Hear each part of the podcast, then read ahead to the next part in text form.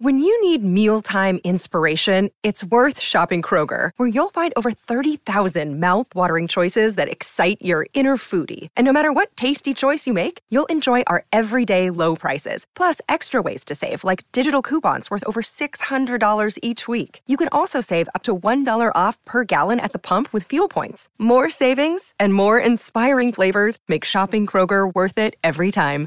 Kroger, fresh for everyone. Fuel restrictions apply.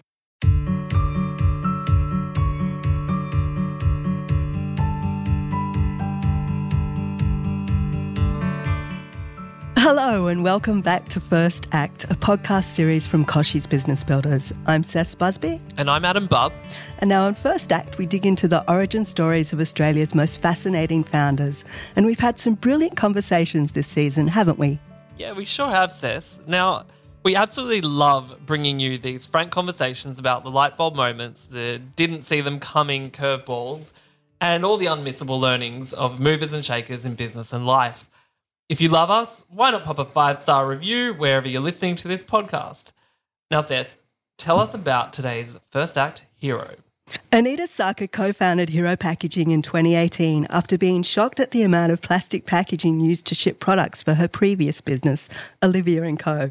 She and husband Vic made it their mission to save the earth one compostable mailer at a time. Since then, they've sold more than 15 million mailers to over 40,000 businesses globally. Then in 2021, Anita published her first book, Sell Anything Online, and she shares seriously helpful e commerce and marketing tips with nearly 300,000 TikTok followers.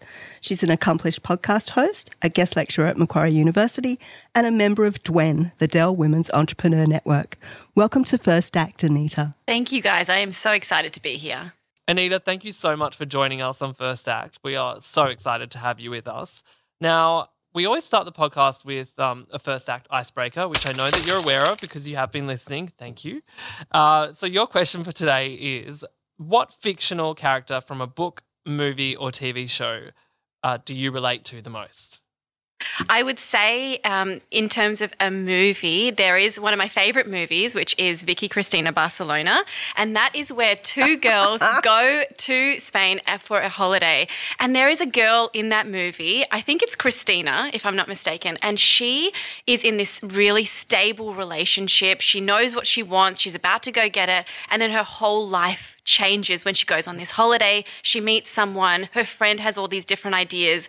And it really is like me because I I feel like I really have gone from that really stable upbringing where I know where I what, what I needed to do and then I just changed everything last minute. Wow, so you flipped the script.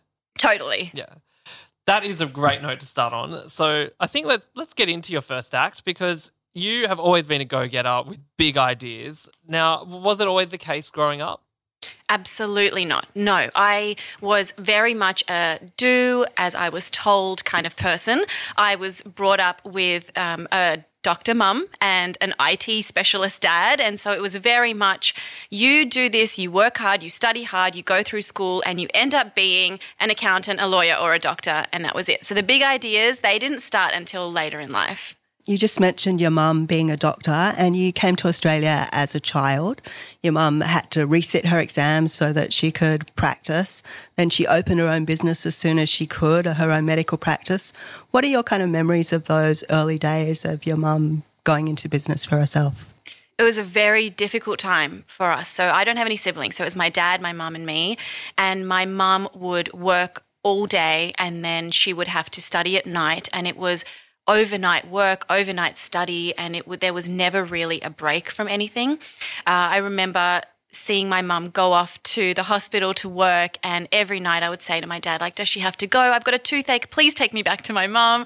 I want to be there with her. I want to sleep there. And um, you just want your mum all the time and I think it was at that time where we thought are we actually going to make it? I remember them having to sell their first car because they needed the money to pay for other things and I, I just think are we going to make it? I remember my mum and dad always having that argument like, should we go back? Are we going to make it here?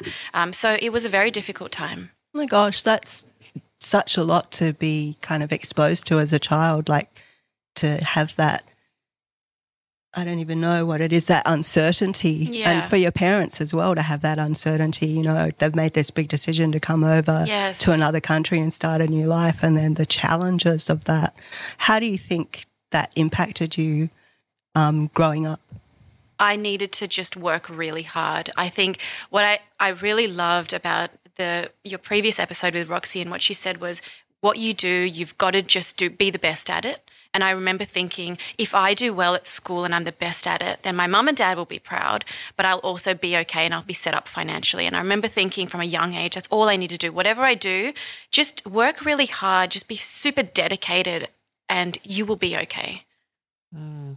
Wow, like, I think it, it's so powerful when you think about like the classic kind of migrant story in Australia. I come from a migrant family, and you know your family migrated from India, um, mine from South Africa, and the European background, and they it's that same sort of thing, you know, that drive of going well. You know, we have to make it work. You know, you don't really have much. You go, okay, well, it all starts with you. You know, you have that really strong work ethic from a young age. It's a survival instinct. There's no thriving in that period, right? So 10 years, I think, an, uh, that's the initial part of where you're just surviving. You just need food, you just need shelter, you just need the basics. And then after that, if it goes okay, then you can start thriving. So, so when we're talking about thriving, what was your first job, and um, and what would you say you learned from it?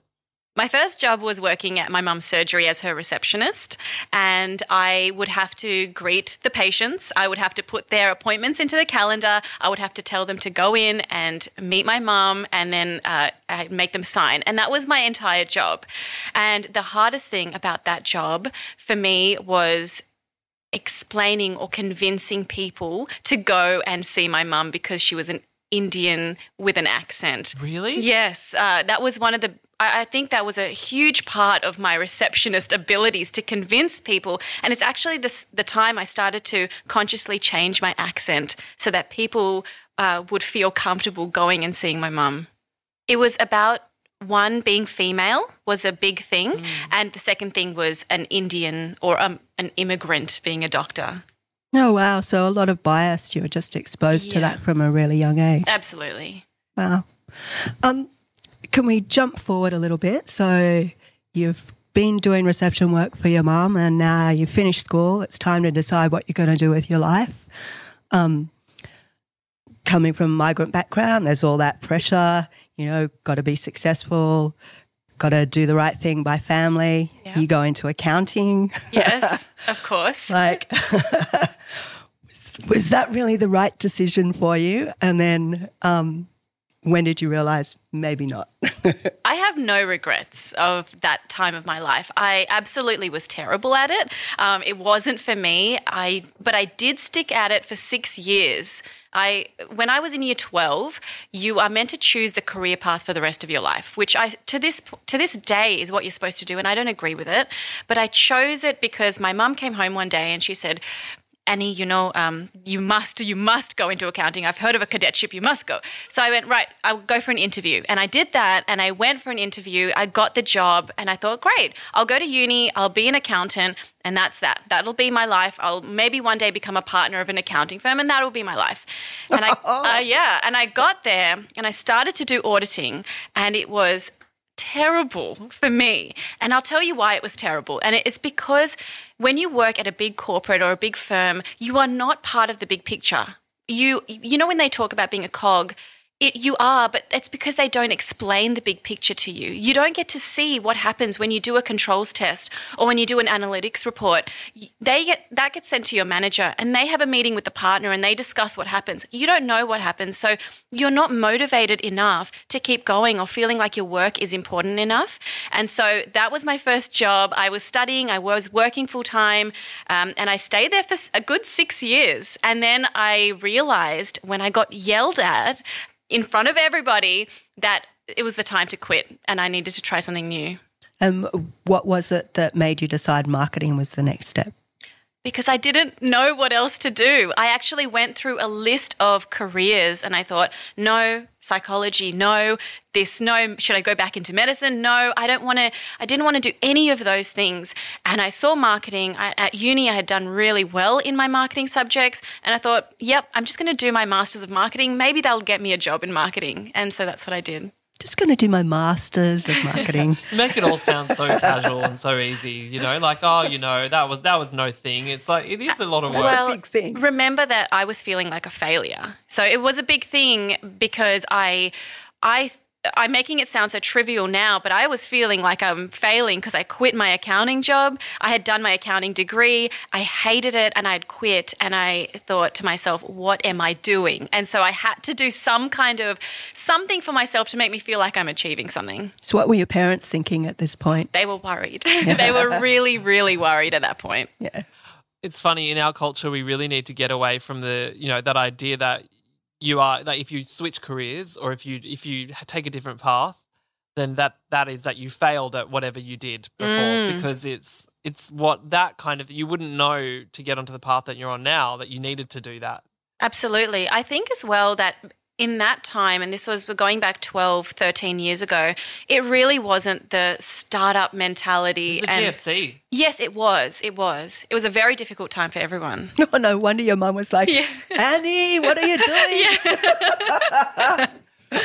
a couple of years later down the track you've got marketing you know marketing experience you work for some places then and then you get to 2016 and you're launching Olivia and Co which Yes. is your first business hmm what was the seed of that how did that come about I was in a marketing role at a telecommunications firm and I hated it. And I, I think that's how everything starts when you just dislike something and you want to make a change. And the difference with me, and this is something that my parents had to get used to too, is that when I know I want something or don't want something, I, I go for it straight away. I don't think about it too much. So, of course, I quit that job um, and I decided that, okay, look, some personalized goods were trending at that time. If I can jump on that trend and start to sell things on in places where other people weren't selling them, I could make some money. And if I can do that, and I was pregnant at the time, if I could do that and make money and also look after a kid, if it works, that would be amazing. And so that's when that idea started. And do you think that um, coming from the fact that you had a, a degree in accounting, you had a master's in marketing, like uh business owners have to wear lots of hats. In a way, you had some of those hats already in place. Did you put a lot of that experience that you already had from your past roles into Olivia and Co when you were starting up? No, I would say what I'm expecting. no. no, because I'll tell you this. You know, when you're doing a uni degree, how much of it you remember? It, it's not much, right? What what you do remember is the dedication. Because if you want to get the pass, so P's get degrees, right? So if you want to get that pass, it's just dedication. It's not about motivation. It's not about learning the numbers and, and remembering all the tables and things. It's dedication and you study and you get it. So that dedication and working hard um, and all the experience I had, even working for mum and then all those other jobs, that dedication is what made Olivia Co go well because I wanted to make sure it worked. I did not want to go back and work for someone else and take that step backwards. So degrees equal dedication so Correct. That's very, very important. Um, so Olivia and Co grew really quickly and became a hit on, and like you said, you you were you were trying you were selling on places that weren't as you know the other others weren't. You were going on eBay and Etsy and, and right. other places. That's where a lot of the growth happened. Um, what was the steepest learning curve um, from from that first e-commerce experience? That not everyone is going to buy from you just because you launch a product. And I never told my friends and family about it. I was very embarrassed. But when I did, um, I was like, oh, maybe they'll buy something from me. And no, no one's going to do you favors. You actually have to sell yourself. Uh, you have to sell those products yourself. It has to be, a, there's a lot that goes into just selling one product. Every product that was sold, it took me so much time to sell each and every one of them and thinking about the process and then thinking, you know, how am I going to account for it? How am I going to do the marketing for it? How am I going to keep these customers happy? I think it was just all of a sudden learning that you need to do everything and not just one controls test like I was doing in my accounting firm. But still, the business was super successful. And yet, despite that, you decide to leave it. Why?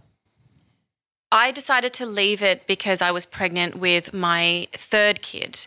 And when I am pregnant in that first trimester, I am feeling sick. and I hated everything to do with work and I hated anything and I just wanted to lie in bed all day.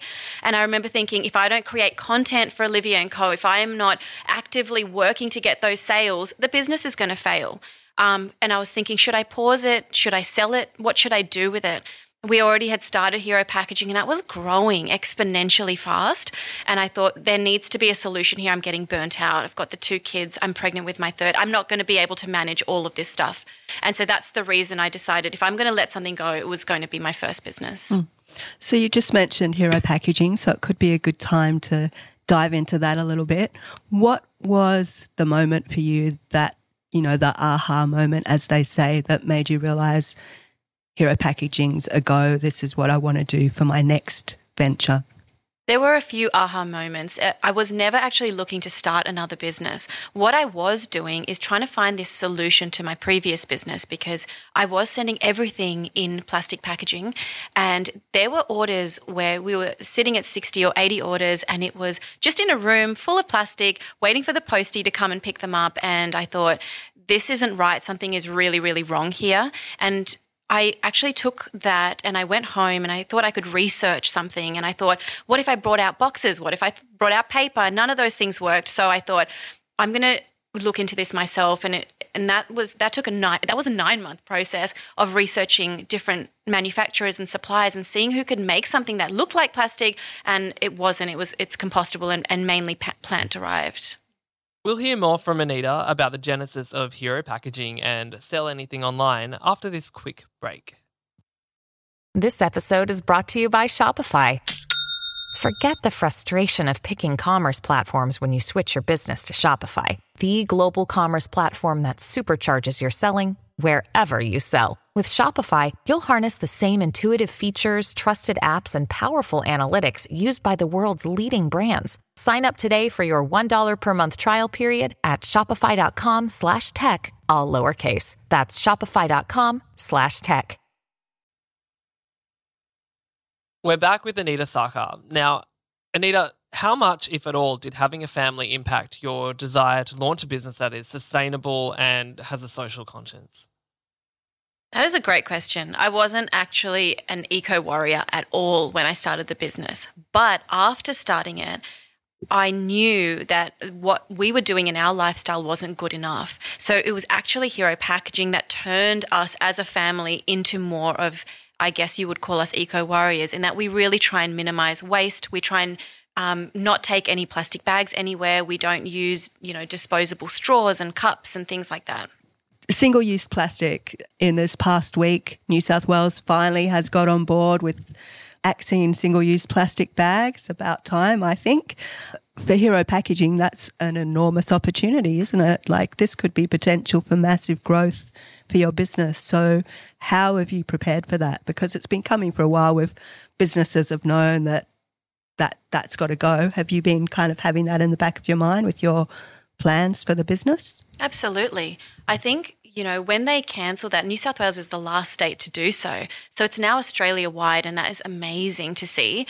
What they're doing is they're taking it in steps. And so they're actually doing lightweight plastic bags and uh, lightweight this and that. And they really, really need to just eliminate single use plastic once and for all. And it's coming, it's just not there yet. So, in terms of preparing for it, we knew that the product that we had was going to be okay because we don't have any plastic in our products whatsoever. And I think in terms of that huge e commerce growth that we're having, there are two factors at play. One was COVID and the pandemic, and everyone's shopping online. And then the second thing is that they're banning single use plastic bags. So for us as a business, it's grown super fast in the last two years. Mm.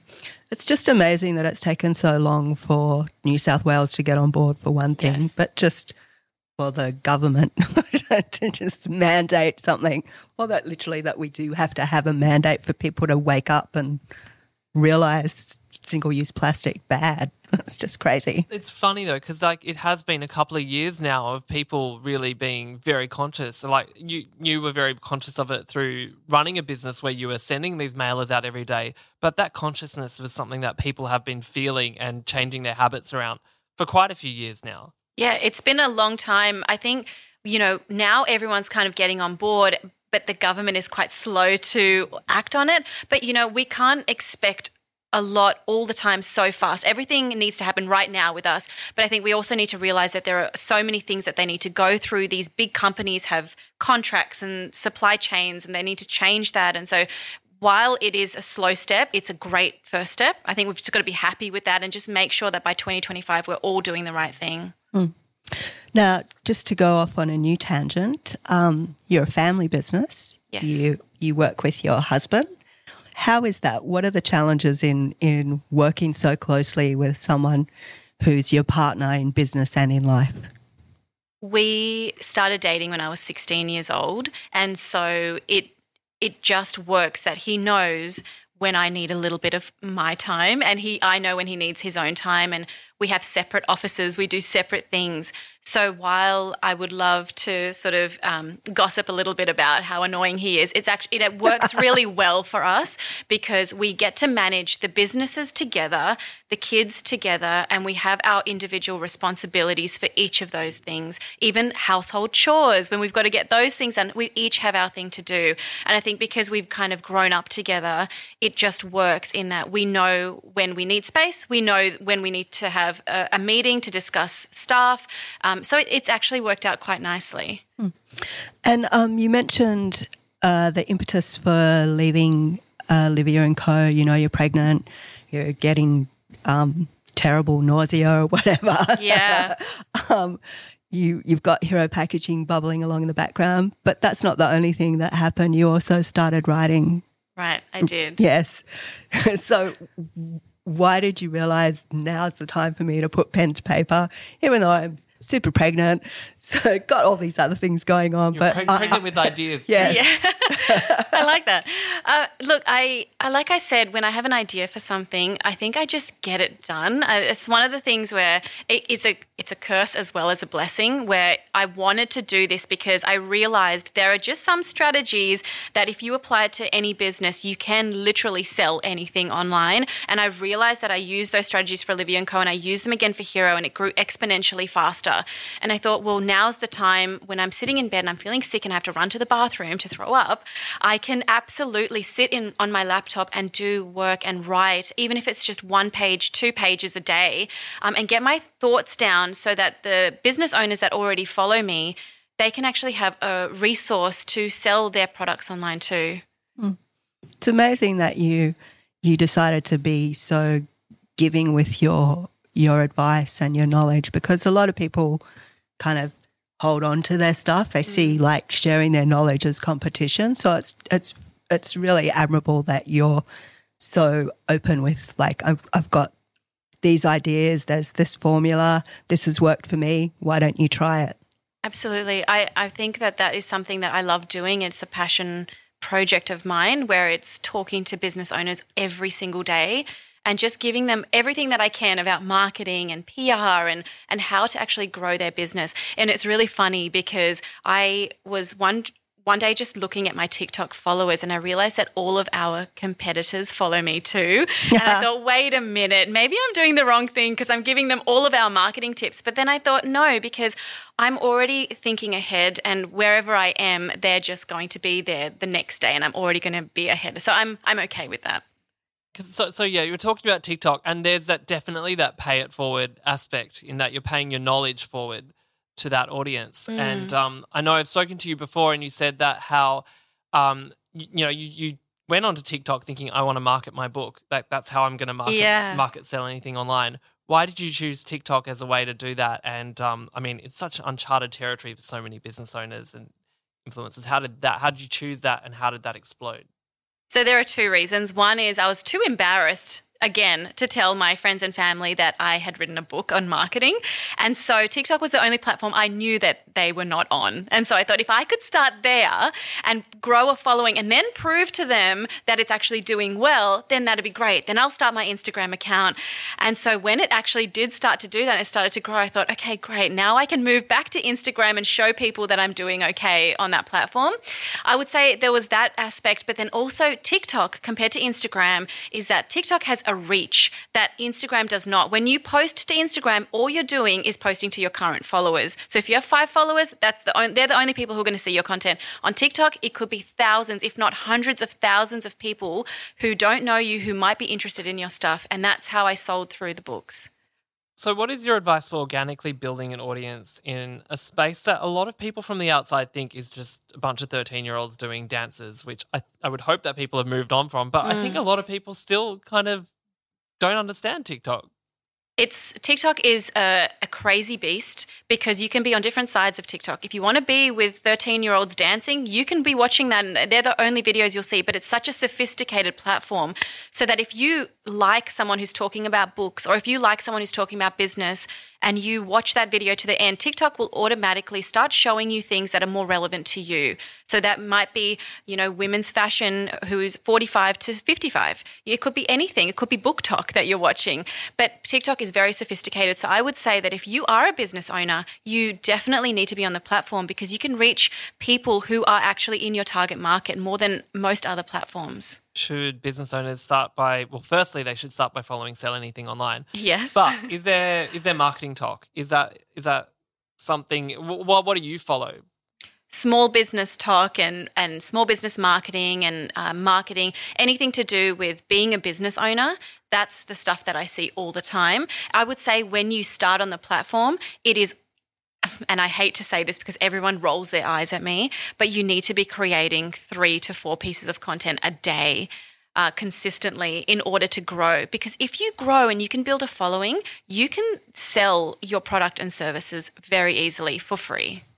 So, how long does a piece of content need to be if I'm a business owner and I'm going, ah, Anita said I need to do three to four things a day. What am I going to do? Seven seconds.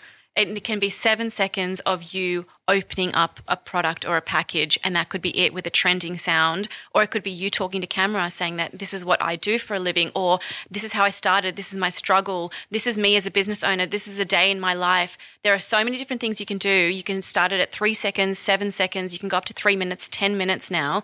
But I would say start at seven seconds. Do something really simple. Just show your product to a trending sound. You don't know where that's going to go. I was actually talking to a business owner the other day, and she was saying that she had just committed to one video a day and she was getting hundreds of views just you know here and there and one day she did a kevin hart voiceover she was just opening and closing a jacket um, and it went completely viral i think half a million views and she sold out of all the kids jackets and that was just because she committed to that one video a day because they say that 5% of your content will go viral. But if you're only making one every so often, you're not giving yourself the chance to actually get one of them to go viral. Mm.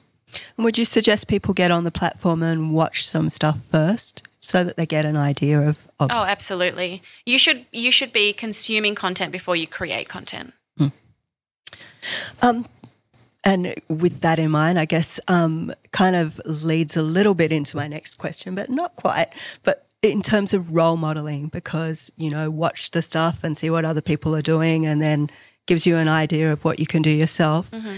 Then, in terms of business ownership or entrepreneurship, um, having other female founders to look to or having other micropreneurs to look to can help you with your business journey. Is that something that you've found yourself? Have have you had mentors or people that you've looked to as you've moved on your entrepreneurial journey? I am not closed off to anything. I will look at a 13 year old dancing. I will look at a 45 year old uh, male giving business tips. I will look at anyone to source inspiration from. So I don't just look at female founders, I look at everybody because I can see what's working and what's not working. I like to consume a lot of content. I'm reading marketing stuff. I'm watching TikTok. I'm on Instagram. I'm looking at people's stories. I'm seeing what's working because things are changing every day. So I take inspiration from a bunch of different sources. Mm. And how much of uh, Hero Packaging's ethical, sustainable story is the reason for your success? Do you think, because um, consumers are really leaning into that whole mm-hmm. sustainability side of things nowadays, has that really impacted how successful you've been? I think what has impacted it is being very transparent with everything that I create on Hero Packaging. If you look at other, say, for example, packaging companies and the content they create or the emails that they write, it's very sales, it's very transactional. So people are just buying packaging from them From us, it is they are buying from me. You know, when I write an email, it is from me. When I do a piece of content, I've literally gone into my home compost and taken out a hero pack with my bare hands and I'm showing people it breaking down in a compost bin. So it's very authentic, very much you are buying from me as a business owner and I'm I'm trying to do the best that I can. So I'll give you an example is that, you know, a couple of years ago, we had mailers which the sides weren't, um, the tops weren't sealed properly. So they were splitting. And we had a few customers say that now, I know for a fact that a lot of our, our competitors had similar issues. Um, but what we did was we came out and we just apologized publicly. We were very, very open. We replaced hundreds of thousands of mailers. We took them back, we composted them ourselves. Um, and it was very much we are sorry, we've made a mistake and we're going to fix it for you. But it was my face to camera. It was very much me saying it, not just words on paper. Mm. That's so powerful in terms of like having brand authenticity that it, you can always see that it's the, the founder really, really cares and that they're right there. Uh, what advice would you have to founders who maybe are not as comfortable being a content creator? Because that's that's something that you're naturally extremely good at but not every founder, like some founders really are, they want to be, oh, well, we've even touched, Ceci, we've been talking about the many hats that a business owner is wearing. What if content creator is not something that is not part of your arsenal or that you're not as keen to learn? Well, there's two things here. One is, do you want to learn it? Are you just not? Nat- I don't think anyone's naturally good at it. I'm not. I've had to learn this and I've made so many mistakes. And I look back at my previous videos and think, what was I doing? but I think that I have every time I make a video, I'm getting better and better and better. Even speaking here today, this is not natural for me. I, I cannot believe I am doing this. Uh, you know, all of this stuff is learned. Everything is figure outable. You can you can learn things. If you don't want to do it, that's a different case. If you don't want to do it, I would st- still say you can be authentic. Of course you can. You can actually write things from yourself. If you're writing an email, make it from you as the founder. I would say that if you are using your hands and doing a voiceover, that's a really good first step into showing what you're doing without showing your face and speaking to camera. There are lots of ways that you can be authentic without actually showing your face. I think I'm going to use the term figure outable somewhere in an article or in this podcast. I should probably credit Marie Forleo. She is a podcaster in America and she wrote a book called Everything is Figure Outable. And I didn't even need to read the book because that those three words, I was like, yes, that I agree wholeheartedly. Everything is figure outable. Yes. Okay, I'm going to be looking that one up. she might send us a book if we say it one more time. Yeah. Everything is figure outable. Sell anything online, yeah. buy that book. now, looking to the future, Hero Packaging recently crowdfunded 1.5 million to yes. scale up your US operations. What is the blue sky vision, or I should say green sky vision, mm. and how can we get involved? So, what we are doing is we are trying to be the go to packaging company for sustainable business or any business around the world. So, what we want to do is change people's thinking instead of just sending packaging to them, we want to educate them on why we are doing compostable packaging. So in America, what we know is that there is no compostable packaging company that is a go to company. So that's what we're trying to do. What we also know is that they don't have compost bins in a New York apartment. So we're also trying to solve that problem. And my job as the CEO is to push ideas forward and really be creative about how can we, at that end of life of a mailer or end of life of packaging, how can we be creative and get people to do the right thing rather than just put it into landfill? So that $1.5 million, it's awesome. We're going to take it to market to the USA, to even Europe, to the UK, everywhere that we can. We want to be there. But the main thing for me is taking a portion of those funds and putting it into education, and that is putting it into schools and starting kids young and making it really exciting to do the right thing.